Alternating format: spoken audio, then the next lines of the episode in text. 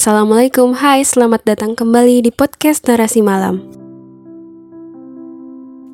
Untuk podcast episode ini Aku sedikit deg-degan Karena Akhirnya Banyak dari teman-teman aku Teman-teman kuliahku Yang menemukan podcast ini. Sebenarnya udah dari pekan lalu sih mereka tahu. Kalau kamu sudah dengar podcast ini dari lama, kamu pasti tahu kalau hanya sebagian kecil orang yang tahu kalau manusia di balik akun sepertiga malamku itu adalah aku. Maksud aku sebagian kecil dari orang yang mengenalku di dunia nyata. Karena sebelum aku menulis di akun sepertiga malamku, sebenarnya aku sudah sempat beberapa kali share tulisan-tulisan aku di akun pribadi aku yang di akun itu semua kenalan aku, keluarga, teman-teman sekolah, kuliah ada di sana.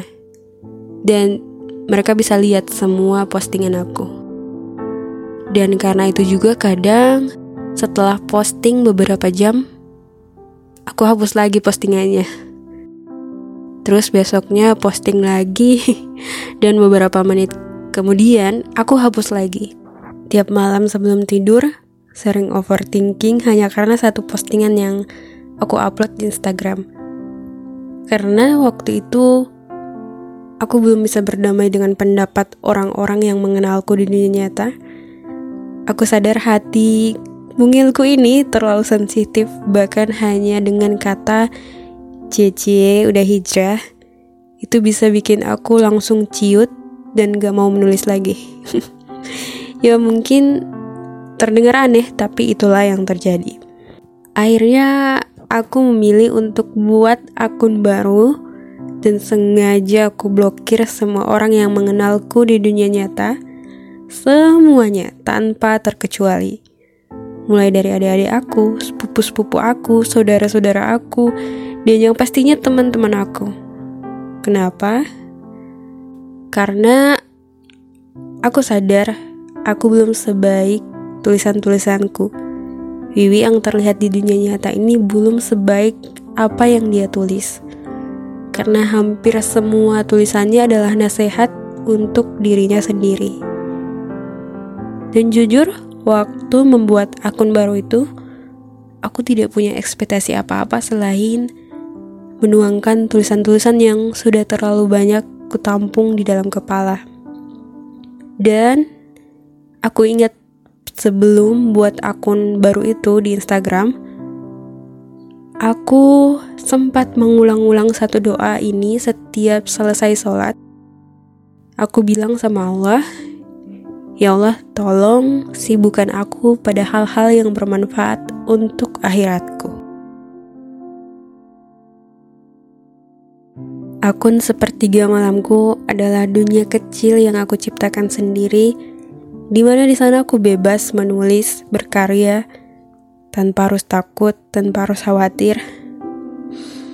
Dan di akun itu juga aku menerima banyak komentar, mulai dari komentar baik sampai yang kurang baik. Aku juga pertama kalinya menghadapi begitu banyak drama plagiat, karena nggak sedikit dari tulisan-tulisan aku diambil tanpa seizinku, Lalu orang-orang yang curi tulisanku sengaja tulis nama mereka, jadi seakan-akan itu tulisan mereka sendiri.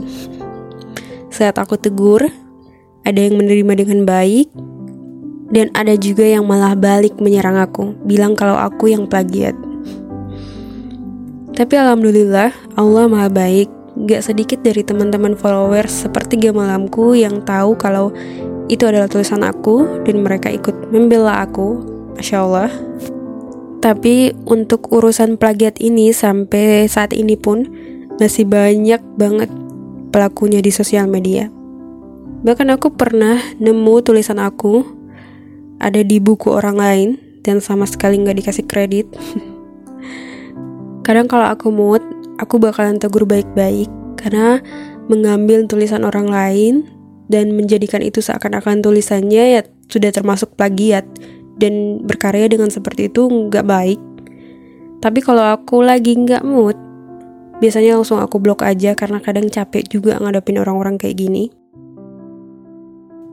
Lanjut tentang akun sepertiga malamku, jadi orang pertama, orang-orang pertama yang tahu kalau akun sepertiga malamku itu punya aku adalah adik-adik aku. Itu pun karena waktu itu aku bingung kenapa tiba-tiba followersnya bertambah banyak tiap hari dan aku kebingungan sekaligus bahagia. Jadi aku butuh orang untuk membagikan kebahagiaan dan kebingungan aku saat itu. Meskipun mungkin kalau dibandingin dengan akun-akun lain, followersnya nggak seberapa.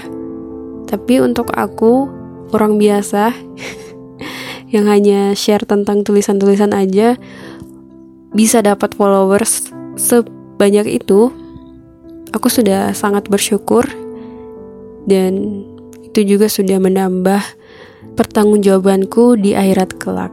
Dan itu juga adalah salah satu bagian dari doaku yang terkabul, di mana aku minta untuk disibukkan pada hal-hal yang bermanfaat untuk akhiratku. Nah, terus di tahun 2020, kalau nggak salah 2020 akhir, aku dihubungi penerbit buku. Dan di proses menulis buku, aku sengaja bilang ke papa aku untuk minta doa dan izin. Jadi sudah resmi sekeluarga inti aku tahu semuanya. Dan kenapa aku mulai podcast ini? Sebenarnya karena banyak dari teman-teman seperti malamku yang DM dan meminta aku untuk buat podcast di Spotify. Yang awalnya aku memang gak pede dengan suara aku, tapi aku pikir kenapa gak dicoba aja. Dan akhirnya ya, ini udah masuk tahun ketiga. Meskipun nggak konsisten tapi ya aku berusaha untuk tetap buat podcast. Ya itu sedikit cerita di balik akun seperti nggak malaku dan juga podcast narasi malam ini. Yang sebenarnya udah sering banget aku cerita. Maaf ya kalau kalian harus mendengar cerita yang sama berulang-ulang dan akhirnya sekarang teman-teman kuliah aku juga tahu Sebenarnya aku nggak khawatir kalau teman-teman SD, SMP, SMA aku tahu. Tapi untuk teman-teman kuliah, karena mereka yang paling dekat dengan aku, banyak hal pertama yang aku lalui dengan mereka.